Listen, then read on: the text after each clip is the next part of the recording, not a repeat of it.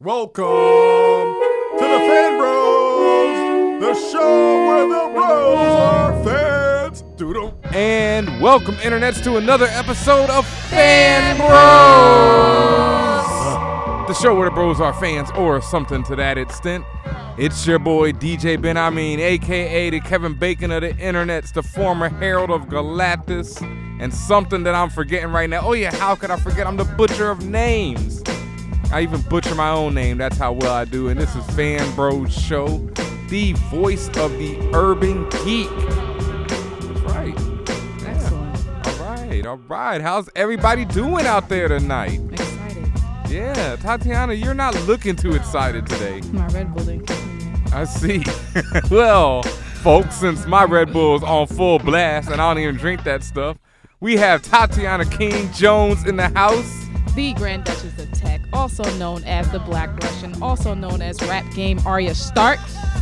That's it for this. That- that's it for this That's it for. I'm, I'm being chill this week. All right. And returning from outer space, no, not Chico Leo, but the other guy who exists. I'm in the Chico Leo category, apparently. you are. You're like a slightly browner version of Chico, Chico Leo. Leo? Yeah. I kind of figured that. Yeah. It's a toasted almond color, if I do say so of, myself. of Chico Leo. Yeah. Yeah. With no glasses. Wait, this, yeah, Chico wears glasses, right? Oh, yeah, he did. Yes, he All does. right. Well, folks, Kimsonian is also in the building. Chia Chia. That's my premium Pete.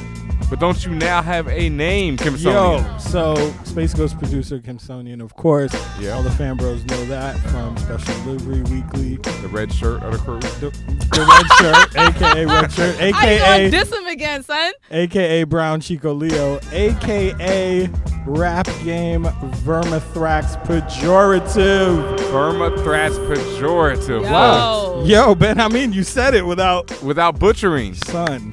Google that, folks. That's that Rap Red Bull. game, Vermithrax pejorative. Vermithrax Pejorative all day, every day. All day, every day. Well, that's right. Like I said before, this is Fan Bro Show, the voice of the urban geek. And you know what? Lately, people have been asking me, what is the voice of the urban geek? What do you mean by voice of the urban geek? I mean, I thought it was pretty self explanatory, but people don't really know. So, uh, Tatiana, do you have any idea what the voice of the urban geek is?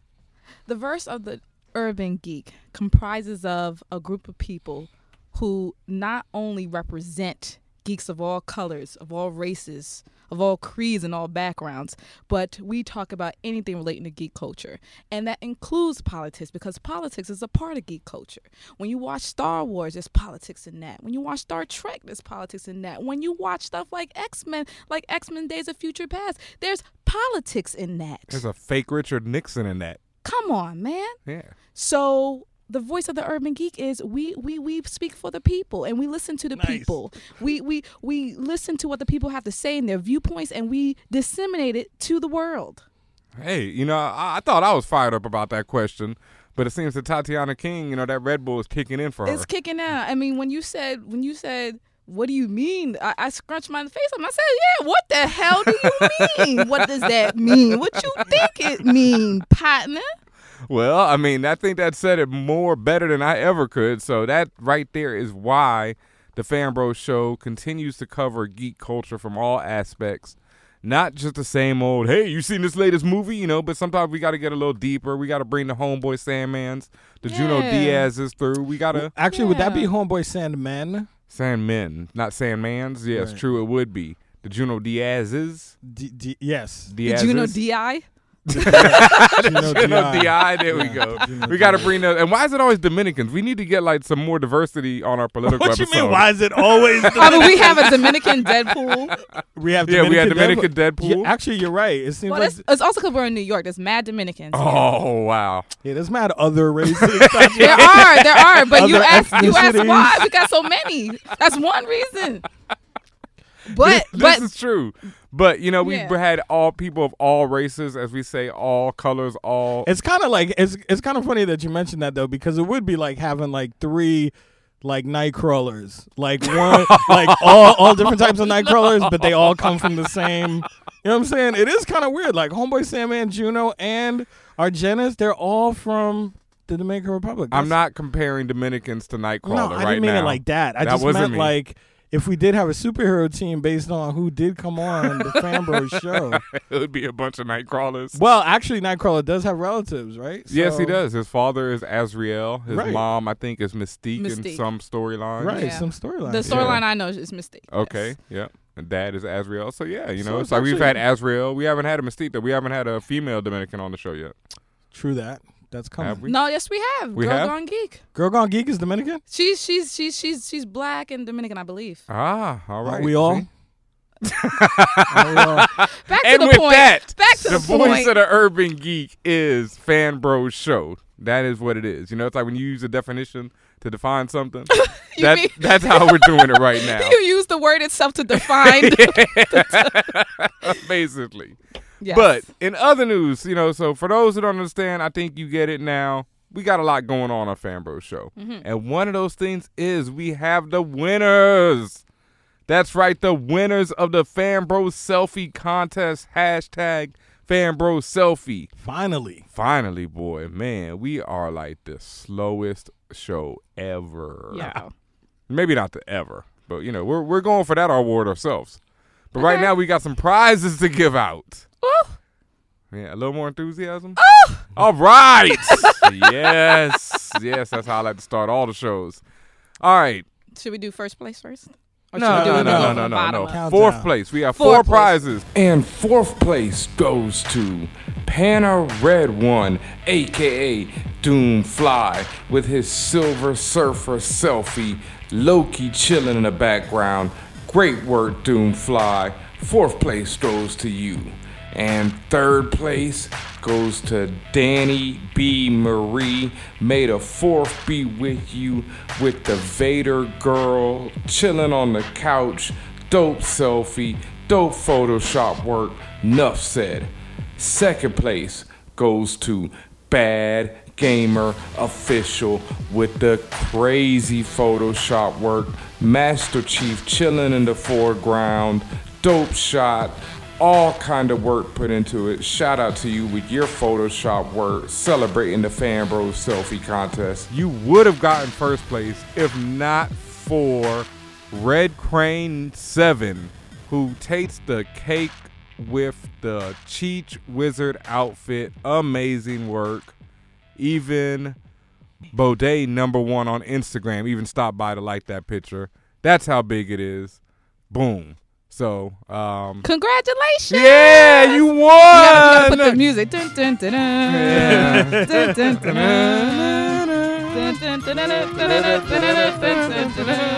All right.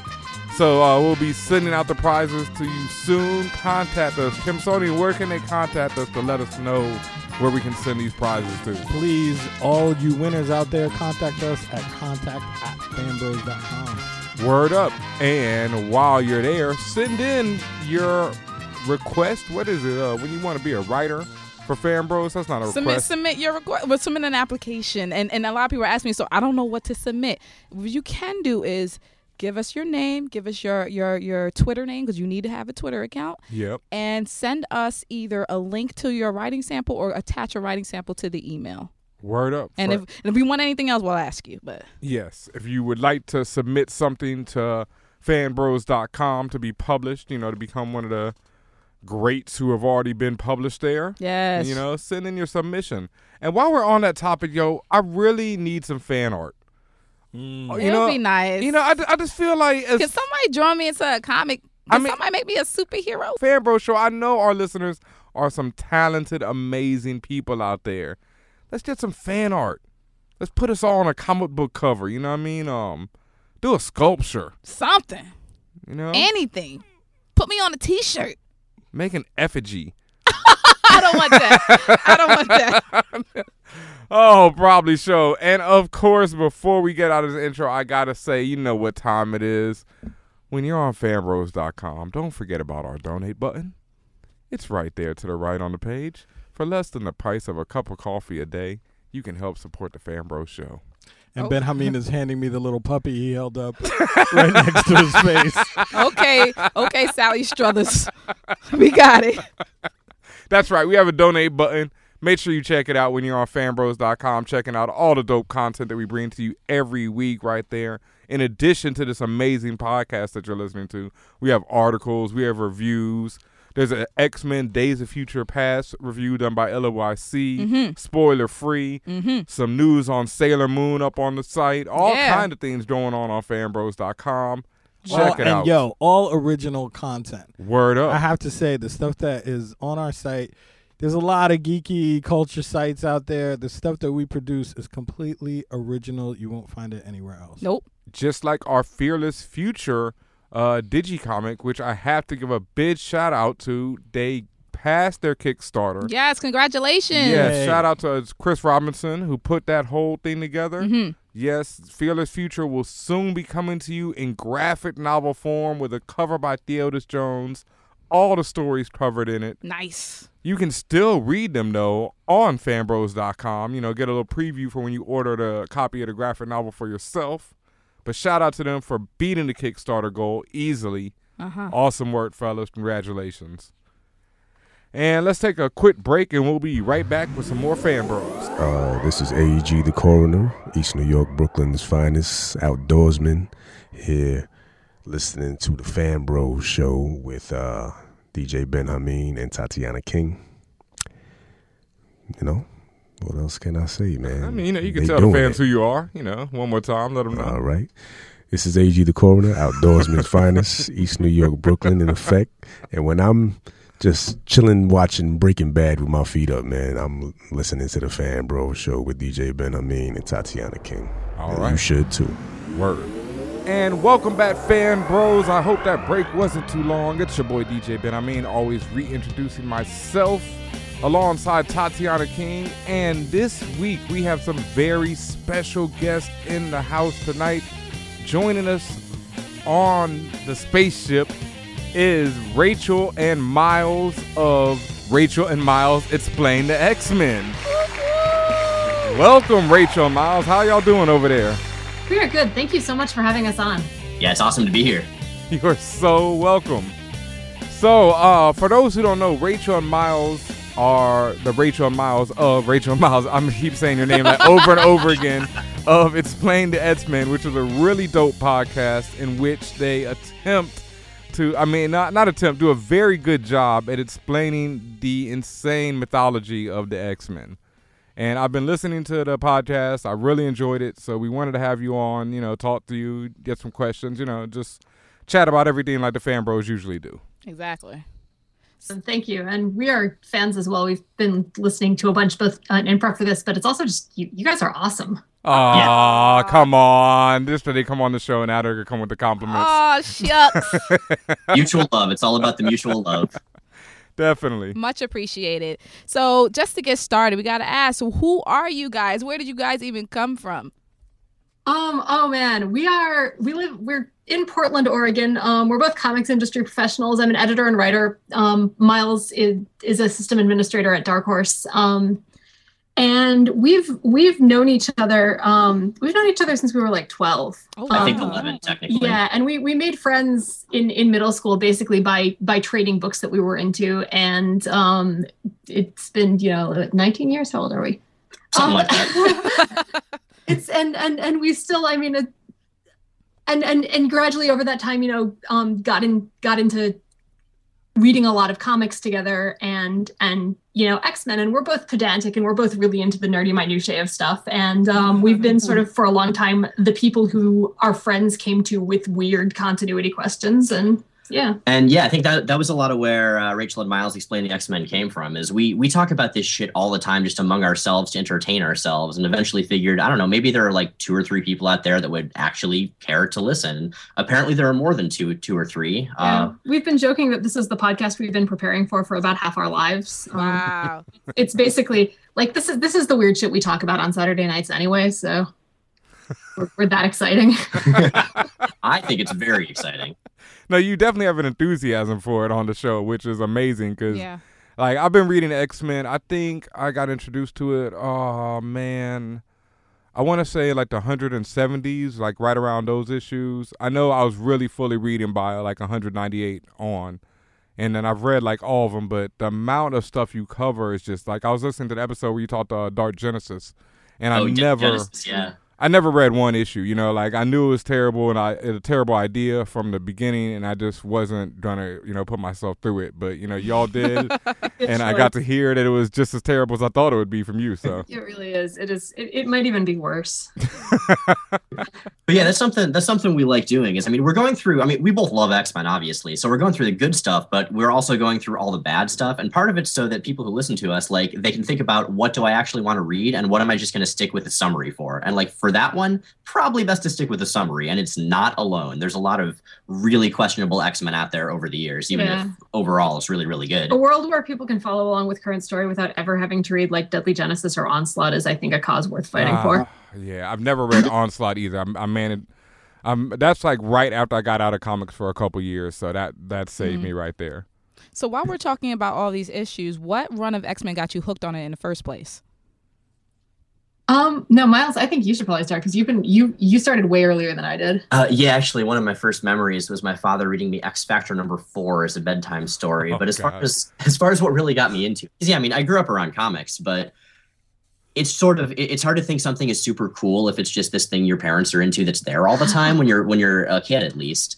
So I think what really uh, put uh, pulled me in, I was like in in after school care uh, when I was um, like eleven or so, and uh, X-Cutioner's Song from the '90s was going on. Oh my then. god, really? Yeah. I guess we have to talk God, about tell me this. that. Um. Anyway, yeah. So it, X-Cutioner song. It was like it, it was the most '90s of the '90s crossovers. Like it was, you know, Cable and Archangel and Wolverine fighting time traveling clones, and it was it was super. What's on with Strife on the Moon? It is. Um, Oh, that's that one. Yeah, that that was that was like it was good in a way, I guess. Yeah, it was exciting. Dedicated. It is all in. it was definitely very exciting. There was a lot going on in it. But but yeah, I mean, when, when you're a kid and you don't know anything about the X Men except for the very very basics, like I just I just wanted to know more. Like, okay, first of all, there were all these people with like big muscles and guns and blades and bright colors, but it was also it just it just uh, sort of spoke of a world that was really really complex in a way that made sense. Little did I know it only about half made sense. But uh, but yeah, so from there I went back uh, into this long box of old '80s X Men that my father gave me for Christmas one year, and that's when I really really became a fan. But it was definitely that '90s insanity that first sort of piqued my interest. So I got into it a lot later. Um, and like I mentioned, Miles and I traded books a lot. And he, I, I wasn't reading. I was reading a lot of a lot of independent comics and sort of weird old underground stuff with my parents, and um, a lot of '90s Vertigo. And um, he was really into X Men and Thor, especially. And um, so I, I borrowed a bunch of comics from him that, that he thought would be good jumping on points. Um, and the Thor stuff was the Walter Simonson run, and the X Men. And I still like everyone always looks at me funny when I say this. The first X Men comics I read were Age of Apocalypse. Um, because I remember your reason for that is you were like, well, you know, it's it's it's a self-contained thing, Uh huh. and it takes the characters out of their usual setting and out of their usual stuff. Um, Mm. so you know, then when you go back in, you can you can see what's consistent and what lasts, and also and and also it's just you know ridiculous and glam and has foil covers, and I love I, I like as th- as a result of this, um, I'm I'm I'm pretty solidly impressed on glam X Men are the best X Men, but um. So you're a fan of Longshot. I am. Uh, Miles is more of one. I'm. I'm.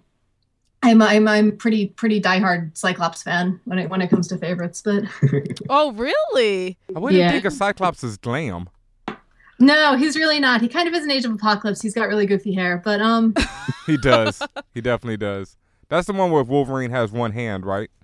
it is. Yeah. Oh man, that was like the last X Men run that I read before I like got off comics, and I don't know why it happened like that. I really enjoyed it, but I was like the last X Men run I read until uh, Grant Morrison got on X Men, and that's what brought me back into comics was when he came on.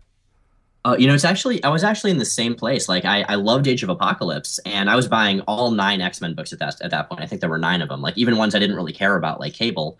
Um, but yeah, Age of Apocalypse was great. And Then it goes back to the main universe, and everything just felt really run of the mill after that. Yeah. And I stopped reading. Yeah, j- just like you, right up until Grant Morrison kind of blew the whole line, uh, blew, blew the whole line up, and just sort of changed everything and revitalized it.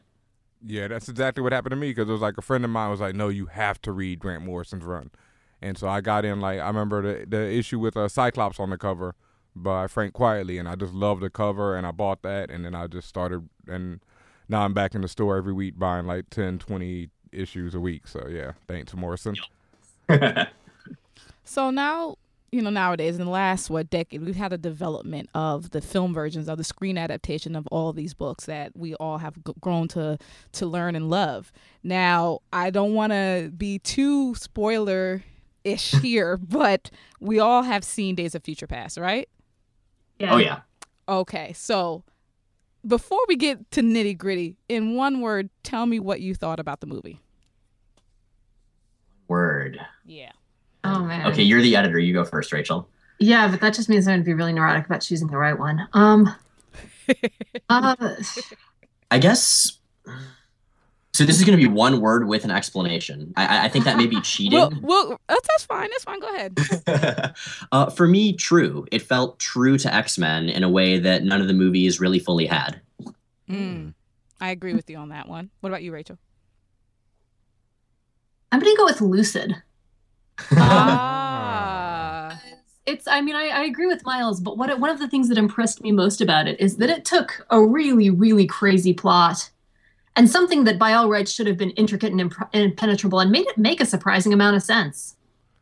You know, I, I have to agree. I um I saw it in the theater, and then when I saw it in the theater, my reaction wasn't like the best. I was like, ah, okay, and that was pretty much it. I walked out like, oh, oh, okay, well that was done, you know. And then I caught a little bit more, and I've been reading people's reviews and seeing people's thoughts of it, and I like it more now that it's like now that I had a second to really sit back and like think about all the moments and stuff. Mhm. It definitely. It, I still think I like. I'm a first class fan. A lot of people, you know, hate on first class, but Um, I'm I'm I'm I'm kind of the opposite of you. I'm more of a lukewarm first class fan. As far as this movie, as far as Future Past, I was like elated. I was extremely excited that spoiler alert that pretty much everything that was done in the last couple of years or five years or so was pretty much undone. Um, all the trash that happened in the last couple of movies have been effectively cleared away, and I, I, as you, as both of you have have have alluded to, it just felt like a clear movie that had direction, that knew what it was doing, that knew what it was about, and and um, like I said, just undid all the crap of of the other movies, and it, it really brought about a, a new life to the series, if you will. Yeah, um, I know, uh, Rachel. You were talking about it in the context of uh, what would you call it? A fix-it fic, like in fan fiction. Yeah. Do you want to? You want to talk about that? Yeah, well, just just that it, it's. I mean, it's it's basically what Tatiana just said. That it just it basically fixed a lot of the the mess that that um Last Stand made. But I think what I what I liked most about it is that it it felt like an X Men story. Um, because I like the first two movies because I think I think the characterization is really solid and the dynamics are solid, but they don't really feel like they feel like they're just taking those characters and plunking them into a really generic kind of superhero semi dystopian story. Um, and The Last Stand has a lot of elements of classic X Men stories, but it's a complete, complete clusterfuck. I'm sorry, is it okay if I say that? I don't know. yes, You can say whatever you want on this podcast. shit. Complete clusterfuck. And um, it's it's you know the characterization goes straight out the window. There's no real. It's like four different movies, three and a half of which are really bad. and um, First Class again has a lot of really good characterization, but just doesn't really feel like an X Men story to me. And Days of Future Past is the first one that's really hit both of those notes, where it's got the you know because because X Men is such an ensemble book, and that's part of why I love it. And the character the characters are so much are so central to why it works and, and, and what it does. It's you know it's you, you can't just just put you know dress people in the uniforms, send them out to fight something, and have a complete story Right. and but at the same time you know it is a superhero book and it and there's there's and and I, I think days of future past really nailed both of those things which um yeah which none of the previous movies really had I definitely agree there. I didn't I didn't think it had I think that was my one gripe that I still feel is lacking a bit of that superhero like you know magic. Like I'm a big fan of the Avengers and I just thought that was like the best, you know, like superhero just big screen, boom, bast, everything. But also like you said X-Men is a more character driven book than the Avengers and for its whole history it has been uh, you know, especially during the Claremont years has been a lot of yap yap yap yap yap yap yap talking and debates. so yeah, I could see why. You know, it definitely is. It is representative X-Men, so I can definitely see that. well, and it does have those really good you know the really good fights and the really sort of out there you know high concept high action superhero stuff it's just that those are the future parts it's not the the Mm. 70s the 70s part is is is is less so but like the future the the the fights against the sentinels in the future were so cool like Yeah. i'm Yeah, I, I mean, I gotta say, at first, when I like a year ago, when I first saw the photos of the of the Sentinels, I, I immediately I was like, "What the hell is this?" You know, are they trying to do that whole dark version of everything? But then once they put it into context, when you're watching the movie, you're like, "Oh, this makes total sense. It's it's a cool execution and and it's enjoyable." So I wasn't upset about that. I still don't like the way Quicksilver looks, but hey, that's another story. Yeah. but man, some of the some of the looks they got, like talking about the future stuff again, Bishop and Blink, like yes, they're from different alternate timelines technically, but god damn if they didn't make for some awesome fight scenes. yes. I, I don't I can I spoil this? I just thought it was hilarious how Colossus Oh, he um, went through. He did no, the portals. no, no, not that. When when he meets his end, he's Oh. he's like all metal, like you know, like his insides are even like it's like a clean he break. gets- yeah. I mean the deaths the deaths were a little much. I would say that, but you know, at least at least they weren't shying away from from showing you something like that. People were literally getting ripped apart. So hey, it Definitely. is what it is. So, Yep. um, knowing that, what would you say would be your favorite X Men film? You've talked about it being uh, the first one, I believe, yeah right? but i talked about being the first being the first one before i'd seen days of future past um well, that's true. I think both of kinda us would torn. both of us would probably answer Days of Future Past at this point. But aside from that, let's say aside from that, aside from that i mean i i like the first one i really do Yeah, the first one was a good just first. I mean, before that, it wasn't really too much out superhero wise. Really, I mean, everyone yelled at us and say, "What about Blade?" Eh, I didn't like the Blade movies at all. So for me, Wow. for for I didn't. So for for for me, at least all those years, this was the first real like at least coherent adaptation that I had seen in years for uh, the first X Men. So I agree with you on that. Yeah, I, I- I definitely get that. I mean, and I think you're you're you're right. I mean, that's part of why I think Days of Future Past were were harsher critics toward it because now we have stuff like the Avengers to compare it to. Which Yeah. I mean, okay, I'm an X Men fan. The Avengers is just a way better movie franchise, Yeah, no question. Oh, absolutely.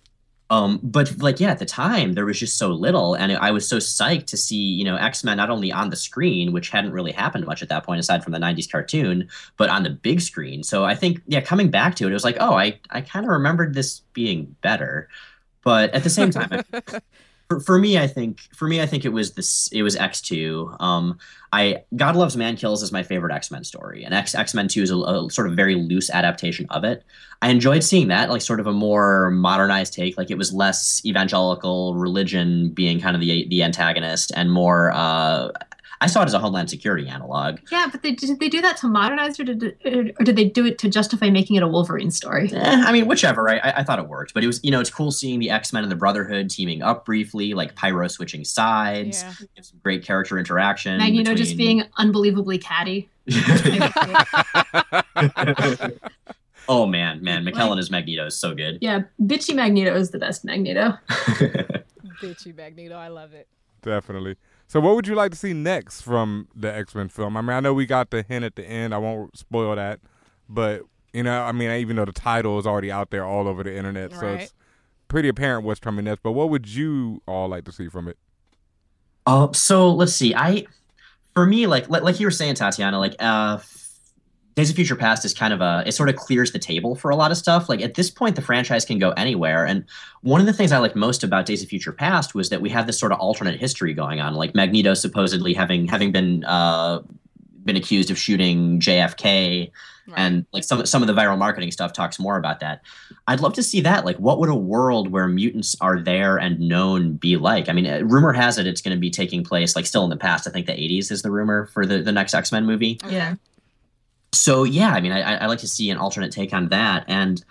Also, if they go with, you know, going forward, they're going to meet up with sort of the modern X Men timeline. And I would love to see the formation of the modern team as we know it. Like, not just the original five from the comic, but like, I think the movies have done a good job as making Storm, even though I don't like her casting very much. uh, Storm's a phenomenal character. Absolutely. And um, I'd love to see, you know, like Storm, Cyclops, Jean, whoever, kind of being brought into uh, into the team. Like see the X Men as we know them being constructed piece by piece from the past we've already seen in First Class and Days of Future Past. Um, man, from an entirely selfish, and this would be a terrible, terrible decision, you know, for anyone involved in the movie to actually make. I want to see Mister Sinister. Oh man, That's not the first time I heard that. Go ahead and explain why. Oh uh, God, um, absolutely terrible destructive reasons. I I just think it would be after so I didn't I didn't think that an X-Men movie could do what Days of P- Future Past did as coherently as it did and I feel like the next step in just getting something completely batshit crazy to make sense, you know, Sinister is the next level up. So upping the ante, basically. Yeah. I, I, I want to see just how far, just just how far they, this, just how far they can push what they can make work in in uh, 120 minutes. So you want to see clones and uh, what is her name? Um, the Goblin Queen. Why Oh, can't Madelyne Pryor. There we Yep. go. Yeah. Yes. I, I think those things would make would make actually make terrible movies. Um, oh, would no, they? what it comes down, what it comes down to really is I I want to see I want to see what Days of Future Past did. I want to see more of that. I want to see cool team stuff. I want to see a really really good ensemble cast. I want to oh I want to see them moving away from from single protagonist X Men films. I want to see I want to see an actual genuine ensemble cast in the next one. So one that's not just like sort of Wolverine and friends. Yeah. Thank you. Yeah. Yes. like I'm sick of that. Like you guys got to be sick of Wolverine. This is like Internet. six Wolverine protagonist movies we've had so far, right? Like every single X Men movie is a protagonist Wolverine. Yeah, except for First Class, and even that, like you know, the best scene in the movie may be the one where Wolverine's Ow. two seconds. Really? I love that scene. I, yeah, but it's not the best scene. Come on, it's, that's a Oh good. no, no. That's a good I, I love the movie. I just think there's a there's a, a, a great like sort of punchy pacing to those four seconds that just I mean the entire theater burst out laughing. Yeah, but I mean there. that's like punctuation. That's not content. well, okay, perhaps, perhaps. I'm just saying I liked it. That's all. All right, well, let's take a quick break and we'll be right back with more Fan Bros and more of Rachel and Miles. Hey, this is Shannon Lanier, and when I'm not interviewing celebrities, I'm hanging out with the celebrities at the Fan Bros. Oh, I want to do that. And welcome back, Fan Bros. We are here on Fan Bros Show with Rachel and Miles of Rachel and Miles X-Plain the X Men. Woohoo! That's right. How y'all doing? How's it going? Enjoying this interview? Yeah. yes, indeed. My, my very first podcast interview. Hopefully, I haven't caused anyone to uh to, to faint in terror. I think. I think okay. Very good. I think our listeners have been through worse. Yeah.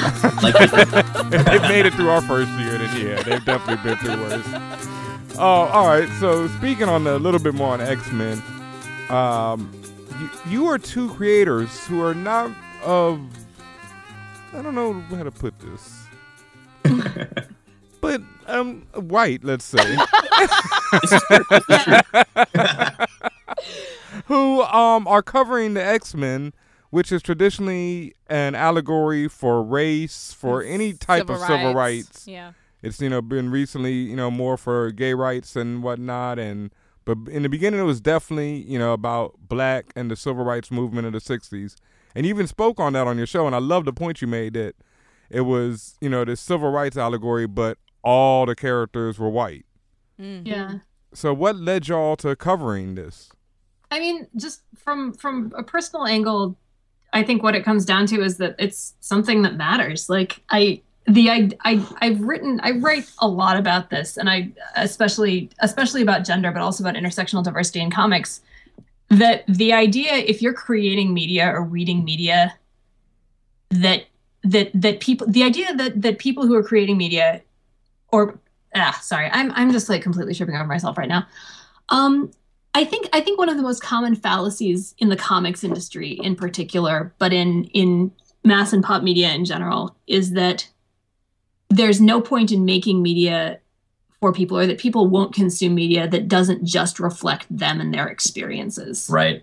Mhm. And I think that's a really dangerous fallacy. And what it does is create both an absolute vacuum of representation, um, where you're you're only creating stuff that's targeted to a narrow target demographic, and so you don't bother putting else- anyone else in it.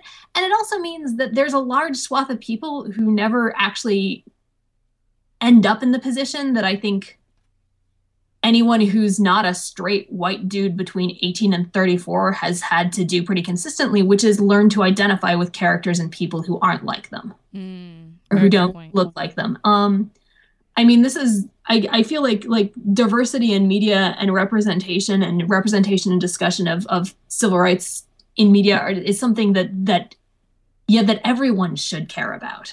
Like it's it's it's important. It, it matters. Yeah, no, for me, uh, I guess so. Yeah, I am. You know, you're, you're pretty much your, your your incarnation of privileged demographic. Um, but X Men was kind of what I think first opened my eyes to there being a world of experiences that were not my own. Um, I think most most prominently in feminism, but really in general. Like here we have this team that's you know you have your Cyclops and your Wolverine, but you also have a black woman, Storm. You have a lot of other female characters, Rogue and Jubilee. Yeah. Um, more recently, we actually are starting to see Shadowcat. some some more. Yeah, oh God, of course, Shadowcat. Uh, we're starting to see some more prominent gay characters, and I think that's that's something X Men can really offer. It's you know it's this very character driven team book that kind of no matter what your own experience is, you're going to be reading uh, about and starting to identify with characters who are unlike you. And I think that can really be a gateway, a potential gateway for a lot of readers to uh, to just seeing outside themselves, to kind of realizing that the, the the narrow experience that they may have, you know, that's only one experience. They are only one person. Like the world is not just what they see through their own eyes. And they're also interesting because of the places where the allegory falls short. I mean, you mentioned the fact that it, you know, it's it's it's it it often ends up being an allegory for diversity without actually reflecting that diversity, Right. um, which is worth examining. Um, there's a writer, a cartoonist named Darryl Ayo, who wrote a really trem- tremendously good um, essay in response to a, a project someone did a while, um, a few months ago, I think, that was was basically about reimagining the X Men as an entirely black team and what that would mean and how that would change the dynamics of the stories and some of the iconic covers.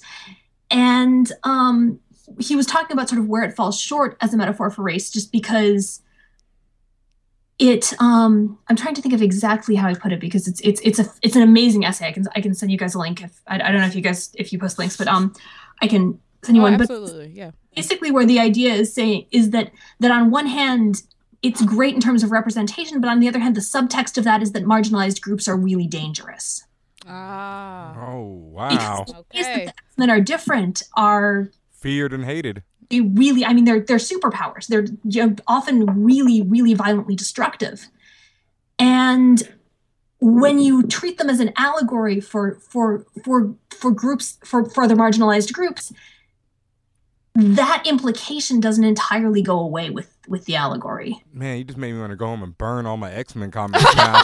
That's Oh, no, it's, it's trying. It's trying. The intentions are awesome. The execution, not always, but the intentions Yeah. are awesome. That's yeah. I I never even really made that connection. But you also made another point on your podcast where you were saying that uh, using Malcolm X and Martin Luther King as Comparisons. comparisons for Professor X and Magneto just doesn't work. And I always, you know, growing up especially, I always thought that was a great comparison. But I really wanted to know why you didn't think so. I just think it's super reductive. Um, the popular ideas of what Martin Luther King and Malcolm X espoused, and them as like far, far opposite points on a spectrum, just discounts a huge amount of their work and a huge amount of their politics. And um, it's, I don't know, that just bugs me. no, no, I de- I definitely agree. sense. Like once you made the point, you know, I had to think about it, and like as a kid, I guess it worked for me because it was such an easy, you know, metaphor. But Yeah. you know, growing up, I definitely would never consider Magneto to be Malcolm X. It doesn't even work. Like his character and what he's done since then, you know, and everything. It's just not. Right. And the whole idea of them being on totally opposite end of the spectrum is not entirely true either because you know there are points of inter- well there's many points of intersection Yep. with anything that that Malcolm and Martin did so to kind of just say there and say yeah they are not even on the same team whatsoever that's also limiting. So I I, I, appreciate you guys uh, saying that too. That makes a lot of sense. Um, I mean, that said, like, uh, I think taking it outside that uh, that specific comparison, Professor Xavier and Magneto are are really important sort of allegorical characters. I mean, if if you take the central sort of concept of X Men is as the world hates and fears us, how do we respond to that? Which I, I think you absolutely can. Like, you know, those are kind of your two polar options. I think that can get a lot of especially younger readers thinking, like, hey, do I do I sort of uh, you know understand that these people are just are just scared they're not necessarily evil and just try to find a way to show myself as as being you know someone that they can that they can like or do i just say the hell with that uh you know if, if they if they're not going to accept me i'm not going to accept them like it's really uh, if you want to maybe take it deeper than it needs to be i think it's an analysis of anger and how to handle it and i think as as such those two characters are, are awesome Yeah, I mean, the dynamic is good and important. I just think that it's a really bad, I, I, ju- I just think that it's a really flawed analogy. yeah No, it definitely is. But no, I really like that one about anger and how to handle it. That's definitely a be- yeah, probably a better analogy. I like it. So we we talk a lot about X Men. Obviously, you guys' podcast is named Rachel and Miles explains X Men, but I know you guys like other items and you know other properties and and, and other books and stuff. Um, what else are you excited about? Oh man, um, so much. I guess I guess for me in the in the comics world, um, some of the other stuff Yeah. Marvel's doing right now. Uh, you guys mentioned I think Hawkeye on the Days of Future Past episode you just did. Hawkeye's Yes. Oh my god, Hawkeye is so good. yeah, Um, it's just it, it's so brilliant. Uh, also, the other book that I think we both really like the Marvel's doing is Captain Marvel. Captain right Marvel is now. amazing. Ms. Marvel is amazing right now. Um, Hmm. those are I think those are those those and like the Thor books and, and the X Men are the only like big two superhero books we're we're following right now. Um, outside of that, man, I I really really really Finder is one of my favorite comics ever. Um, it's I think there's a new volume that's coming out really soon. Um, I- Finder? Can you give us more information about that? yeah, I don't. Yeah. oh, can I? Um. I used Added Finder. Um, but so Finder Finder is a creator-owned comic. It's by Carla Speed McNeil, who's an absolutely amazing, brilliant cartoonist, and uh, she describes it as Aboriginal science fiction, which is is is an utterly reductive kind of term for it because it's it's it's genre spanning in ways that makes it incredibly hard to summarize. Um, it's based around this. It's it's it's science fiction. It's based around this incredibly intricate, just beautifully built world. Um, she self-published for years and years and years and years, and then came to Dark Horse in I think like 2009 or so, 2008 or nine. Thereabouts, yeah. Um, and it's there are there are let's see there are two big omnibus volumes and then a couple more that have just come out but it's got it's got one of the richest best built most intricate worlds that I've, I've ever seen. And it's it's a comic that like I love editing and I love being able to like be you know play mid- midwife too and be be part of the process of making you know comics I love. Finder was kind of bittersweet because it was one of the it was a book that I could just always completely lose myself in and having having to get that critical distance at, at the cost of that immersion was was worth it but it was really hard so it's it's one of my favorite comics um I love and another Dark Horse book that I really, really love is um, BPRD for actually a lot of the same reasons that I like X Men. Um, it's got insane odds. It's got really, really good ensemble stuff because it's not X Men and hasn't been written by you know 30 people over 50 years. It's also just consistently incredibly well written. Um, and talking about, uh, you were talking about really well realized science fiction worlds like Finder. Um, something I, I definitely would have been enjoying and would recommend is Saga that Image is doing by Brian Vaughan and Fiona Staples. Oh, yeah, man. that's DJ Ben Hameen's favorite. Yeah, we talk about it a lot. I, I I'm a Y: The Last Man is one of my favorite books of all time, Yes. and so Saga, I I love it to death, but I'm I'm just anticipating Brian uh, breaking my heart over and over again. Yeah. Yeah, there, there there are going to be tears in that book, no doubt. I, there already What have do you been mean for gonna me. be? I was gonna say. yeah, I'm not afraid to say. Yeah. No. That's fantastic. Um, Sex Criminals is amazing. yeah. Also, We also we yeah. love sex criminals. Yeah, definitely, definitely dope book. It's it's also always just really fun to talk about on public transportation too. Where you going? Oh, I'm gonna go to pick up sex criminals. My box is full of sex criminals. Especially if all you're reading is sex criminals and sex, because then you can just be like, you know, I'm just picking up sex criminals and more sex. Like, How do you explain that when you're watching like on you know like your tablet or something on the bus or the train and it's, you know people always look over and they're like, what the hell are you reading? What wrong with you? that? um, I haven't read it yet. I'm really excited about Princess Ugg by Ted Naifeh, which just came out from Oni. Um, Ted Naifeh does some just awesome, awesome YA stuff with badass girl protagonists. Princess Ugg is about a barbarian princess who gets sent to like traditional princess school. What? that sounds so cool. It looks amazing. I'm super excited about reading it. Fat princess needs to go to princess school. Oh yeah, the PlayStation game. Yeah. All right. Well, since you just lost me with that one, Tatiana, let's take an, another quick break, and we'll be right back with more fan bros. Yo, what up? This is Flickerachi, aka The Plug, aka Digital Downloader, aka Pillaging for My People. Follow my people's fan bros, like them on Facebook, subscribe on SoundCloud, and check out iTunes, where the bros are fans. And welcome back, fan bros. I hope you've been enjoying this conversation with Rachel and Miles of Rachel and Miles X-Plain the X Men. I'm gonna get so tired of saying that You by the end have of to. this You episode. got to say the whole thing. We gotta rename our podcast at this point. I'm I don't know. I, I, I like having the podcast with the most painfully awkward title. it's, it's really what it's, it's what it says on the tin. And it's uh, RachelMiles.com, right? Where It they can is. find it. Yes, it is. That's right. All right. And right now we've had our questions, but now it's time for the brat segment, our rapid fire questionnaire. So are you all two ready? You're in the hot seat. All right, let's do this. All right. Okay, first question. Black Panther or Power Man? Totally Power Man. Yeah, I love Power that Man. costume. oh God. I just really love Heroes for Hire. Oh, thank you. that last issue, I mean, spoiler alert, I, I've talked about it before, is like one of the saddest issues ever to me. Like, it hurt my feelings so bad. Oh, man. It'll be all right, Ben. I mean. No, it won't be. It'll No, be it okay. won't be. All right. Uh, number two, Falcon or War Machine?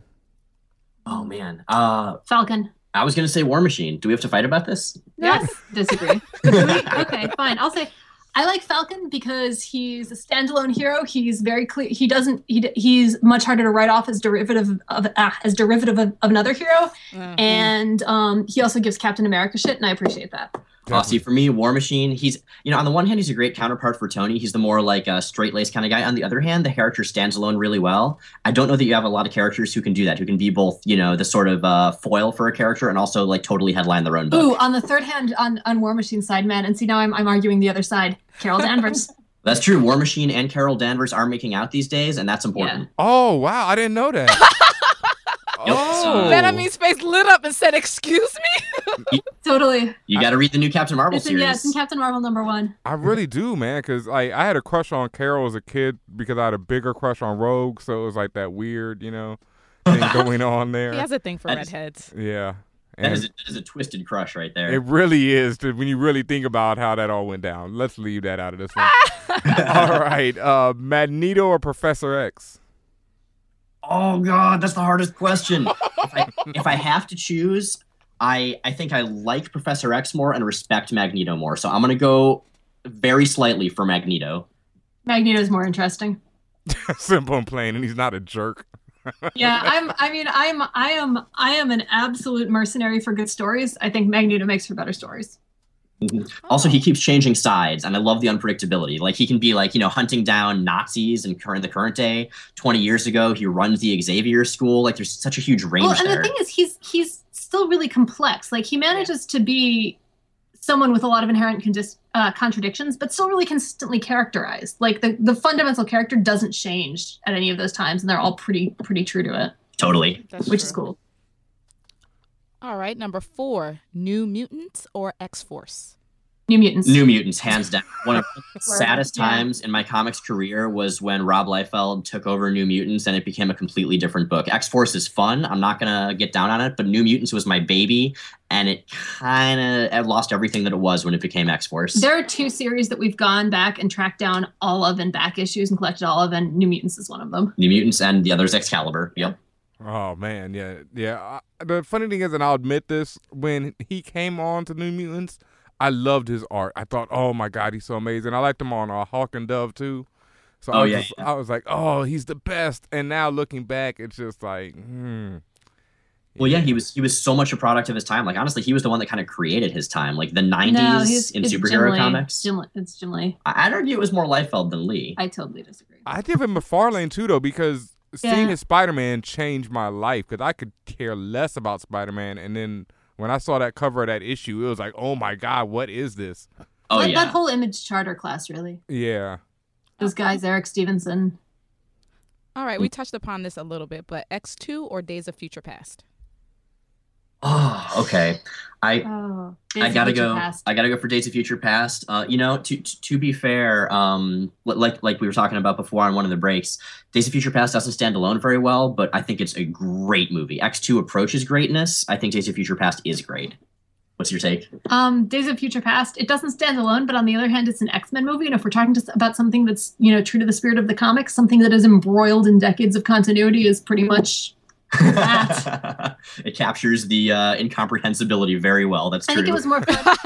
it, it, it Days or uh, not Days of Future Past. Sorry. Um, X two is is definitely sort of Wolverine's man pain the movie, which has and again it- there's a lot that's good in it but i i think that that days of future past is more textured and more interesting Okay. Uh, X3 or Wolverine Origins? Wolverine Origins, hands down, is a terrible movie, but goddamn, it is not the most entertaining thing I have ever seen.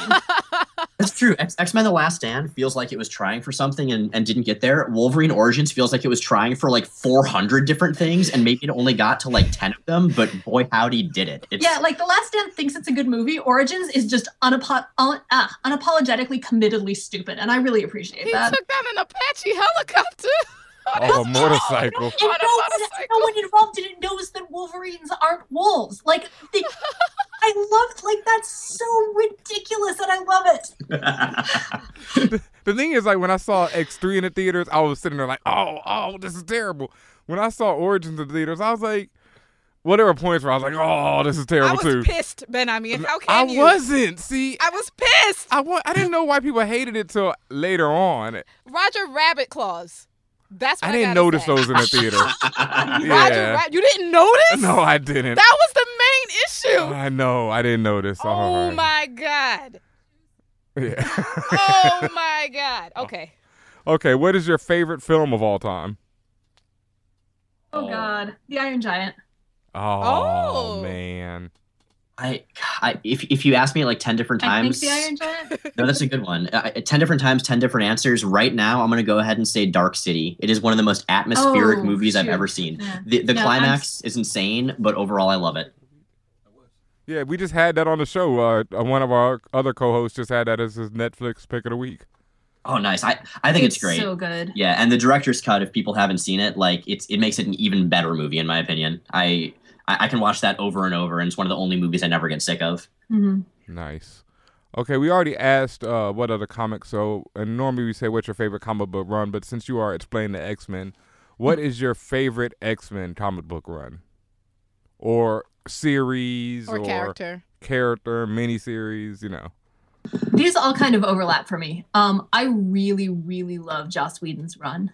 Um, and one of the reasons that I love Joss Whedon's run is that, as as I mentioned before, um, Cyclops is my favorite X Men character. I don't, I, uh, you know, I don't think I think he's awful in a lot of ways. Like I've, I've said before, I like Cyclops because I identify with all the ways he sucks. but um, I mean, I mean, he is a simp, but that's another story. Go ahead. Um, but occasionally a writer will just nail what I think makes the character work and actually have him be badass without like without writing him as someone completely different. And Whedon really nails that. Um he makes he makes him neat and interesting and badass without actually really ever quite trying to make him cool, which is again a hard balance to strike and one that I really like. So for me, it's uh, I, I I can't just cheat and say the Claremont run because the Claremont run lasted for like 400 years. Yeah. But, and a lot um, of it's really bad. So uh, it, yeah, especially later. But uh, I think my favorite segment of that, maybe my favorite X Men run, is it's uh, in the late '80s, I guess mid to late '80s, after the fall of the mutants. The X Men are all in Australia, and the world thinks they're dead. And it's a really weird That's weird. lineup. It's like it's like Longshot and Havoc and Psylocke and Rogue and Dazzler. Madelyne Pryor. uh, Madelyne Pryor's around. And um, yeah, it's what I really like about that is you don't know what the hell's going to happen. The X Men are totally outside their standard wheelhouse. Like they're not at the school. The world can't really hate and fear them because it doesn't even know that they're still alive at this point. They're dealing with like you know ghosts and these weird uh, cyborg uh, bandits called the Reavers. And like the, the run ends, uh, spoiler from years and years ago, with most of them going through this this uh, this like Arthurian portal called the Siege Perilous and having their histories erased. I thought that It's- was how it started. I thought that was No, how no, they that's- ended up in Australia. uh, well, that's that too. The Siege Perilous is, is about all of it. But um, yeah, part of it is that I love Longshot a lot, uh, more than I should, and he's a big part of that run. But I just I, I love the feeling of of unpredictability, and I think that's part of why I like where the movie franchise is right now because they could go anywhere with it. Um, for art, I'm gonna have a second answer and say Bill Sienkiewicz, Bill Sienkiewicz's run on New Mutants, the Demon Oh Bear yeah, saga. hands- for art, hands down. That's yeah. It's- no one touches Sienkiewicz. I, yeah, I got to meet him at uh, Comic Con last year, and like the first thing out of my mouth was like, "Yo, when I first saw your art, I was like, this is the worst stuff ever. What, what, what is this mess? This is horrible." And then I bought everything he ever did, and I, you know, his the Demon Bear issues are just some of the like, yeah, he's one of the uh, like you said. There's not much is touching him ever. He is a god among men, like insane. Oh yeah, I- I'd love to see him come come back and do some uh, do some like X Men work again. I don't know if it'll ever happen, but just no one could capture that feel like he could. Yeah, he's and he's just. I mean, you you met him. uh, Was he sketching when you saw him? Yes. He is. Oh my Oh, god. Yeah. I met him a few years ago, and I had I had this my my I, I have a couple convention sketchbooks. One one of them is all self portraits, and his is like ink and whiteout and charcoal, and he did it in I swear about ten seconds. Jesus. and it was just it was amazing like i i i would i would watch 10 hours of time lapse photography of Sienkiewicz drawing just and happily Wow. Yeah. And um, speaking on your answer, Miles. Also, I had to say that your podcast reminded me that during that run, Dazzler had um Destiny's mask stuck to her face with a knife, and I'd completely forgotten that, and it was like the most ridiculous thing ever. Yeah, and it just goes on for like issues and issues Yeah. for a few panels, but no, it's it's for oh, like months. It's bizarre. It's a long time because as a kid, especially when I was reading that, it was like, oh, this is like she has this knife on her face forever. but definitely, X-Men, man, it's it, it is unapologetically insane, and I love it for it. that's the issue i associate with that so much with that run is is the, the one that's just men in all caps um where they all go to a bar and aliens yes. Thank you for mentioning it. because it's well because it's got the Jean Grey bomb, which I think is is is the funniest Yes. like Cla- moment of Claremont self awareness ever. Oh yeah, yeah. The idea being like that her continuity is so messed up that if you could weaponize it, it could like destroy the world. I love Yeah. it. And then also there, I think the issue right before that, when the women of the X Men all go shopping, is also you know, even though Oh, that sounds like that terrible. sounds like a throwaway. yeah, it sounds terrible and sexist, but it it was actually a really great issue. That sounds like a typical anime Hot Springs episode where it's about nothing. Yeah, it really is. No, you, you'd think that, but it, it ends up being them fighting these bizarre Ghostbusters analogs. Yeah. called the M M Squad. And like, and yeah, then like Rachel was saying, Jubilee. That's that's the first appearance of Jubilee, who's been like a major character in the X Men ever since. mm-hmm. Yep. Okay, if you could have any one superpower, what would it be? Time manipulation. Uh, I'm gonna go with Longshot's powers exactly. Luck, as long as I feel like I'm doing the right thing, that would keep me honest, and it would also be a hell of a lot of fun. Would you also have hollow bones and like yes. implacable charm? Uh, four fingers, uh, t- two hearts, hollow bones, implacable charm. I'm just gonna go for the whole Longshot package. And also A mullet? father? Well, that's the thing. The, the mullet. The mullet's the one thing I would skip. Everything ooh, else. Ooh, would you have the would you have the Chris Hastings series haircut? no, no, that was terrible too. One glowing eye. Yeah, I'll, I'll take it. You know, um, and, and actually, if, if I had to get the hair to get everything else, I, I I'm gonna go for it. I'm gonna say the whole package. Look, if you could have that blonde, if I could have that blonde mullet, I would go for it because that is like an amazing piece of work right there. As a kid, I definitely wanted that That's mullet. crazy ass Ooh, hair. But but on the mullet scale, uh, Longshot or Shatterstar? Because Shatterstar had the whole ass length red mullet with with the perm top. No, it's it's Oh, Longshot all the way that's for me. Shatterstar was always like a uh, a life. Uh, yeah, less said about no no Longshot no Shatterstar here. Yes. Yeah. No. And and I've, I've I've heard recently that he's like his son or like Shatterstar's like his dad and his son at the same time or Oh man, that's we're we're gonna do an entire episode based on this, but the gist of it is the that entire episode is just going to be the two of us sobbing quietly. Yeah. they're basically each clones of each other because of a uh, closed time loop. oh Just why not? Oh God. I'm over here rubbing my head. Alright.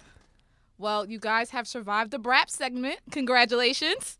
Excellent. I Thank feel you. good about this. Um, do you have anything that you want to shout out? Anything you want to let the listeners know where they can find you? You know, before we get out of here. Oh gosh, let's see. We are at, um, as you said, we're at rachelandmiles.com. We're also on Tumblr, rachelandmiles.tumblr.com. I'm on Twitter as Ray Beta. Miles is a social media shut-in, and so is not on, on Twitter or, or Tumblr. Um, You can We find have- us. Uh, yeah, you can find us on uh, iTunes or Stitcher. We're there, or whatever whatever uh, podcatcher you want to use. uh, we have we have t-shirts and stickers at rachelandmiles.redbubble.com, um, including my, my my favorite, which is the Magneto made some valid points. oh, not Magneto is right. I might have to get that one. Oh, that's Well, you know, he's, he's he's wrong about a lot too. But But some valid us. points. That's great. I might have to cop that myself. That is Love it. hilarious. But But uh, yeah, Um, we and I guess oh, and shout out to on our, our last episode this weekend, uh, we had our first uh, actual proper guest, who was Greg Rucka, who came on to talk about his new Cyclops ongoing series. yes, which is awesome, by the way. It is. It is. I really like the first. I I read the first issue of that. I really liked it so far. I think the second one comes out next week. Nice. Excellent, excellent. Well, we had a blast with you guys. It was so much fun talking to you guys about X Men. We're gonna keep listening to your podcast because you guys are awesome and so much fun to talk to. And uh, we hope that everyone also listens to your podcast as well. Likewise, and thank you so much. Yeah, this was a lot of fun, guys. Thanks very much. And you're welcome. And we'll talk to y'all later. And thank you for coming on once again. Thank you for having us. Take care. Peace. And we'll take a quick break right here, and we'll be right back with some more fan bros. Yo, this is DJ Maceo from De La Soul. And when I'm not taking a shit, or when I am taking a shit, I'm on my PDA listening to Fan Bros. no cameras. Holla.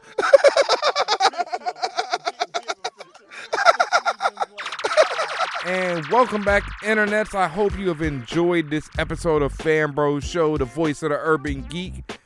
Big shout outs to Rachel Miles of Rachel Miles X-Plain the X Men, rachelmiles.com.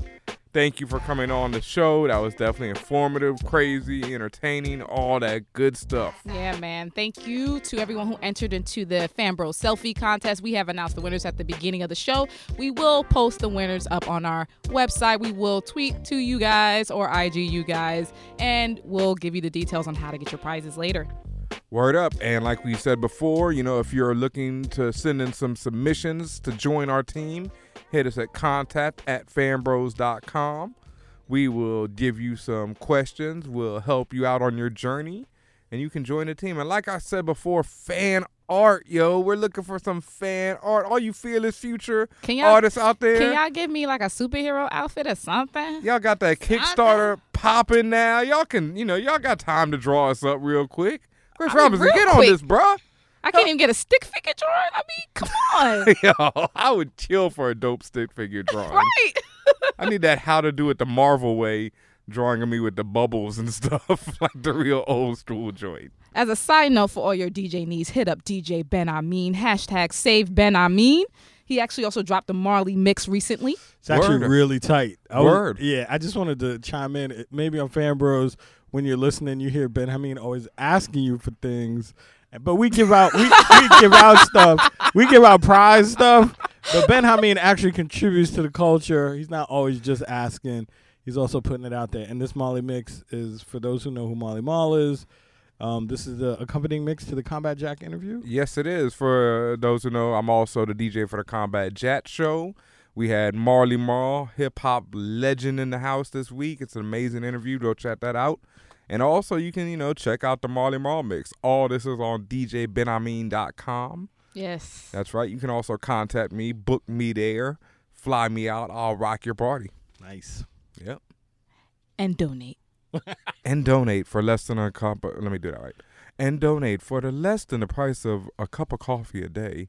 You can help support the Fan Bro Show. Shout outs to everybody that writes for Fan Bros. Shout out to everyone that supports Fan Bros. We love you. Peace. God bless and good night.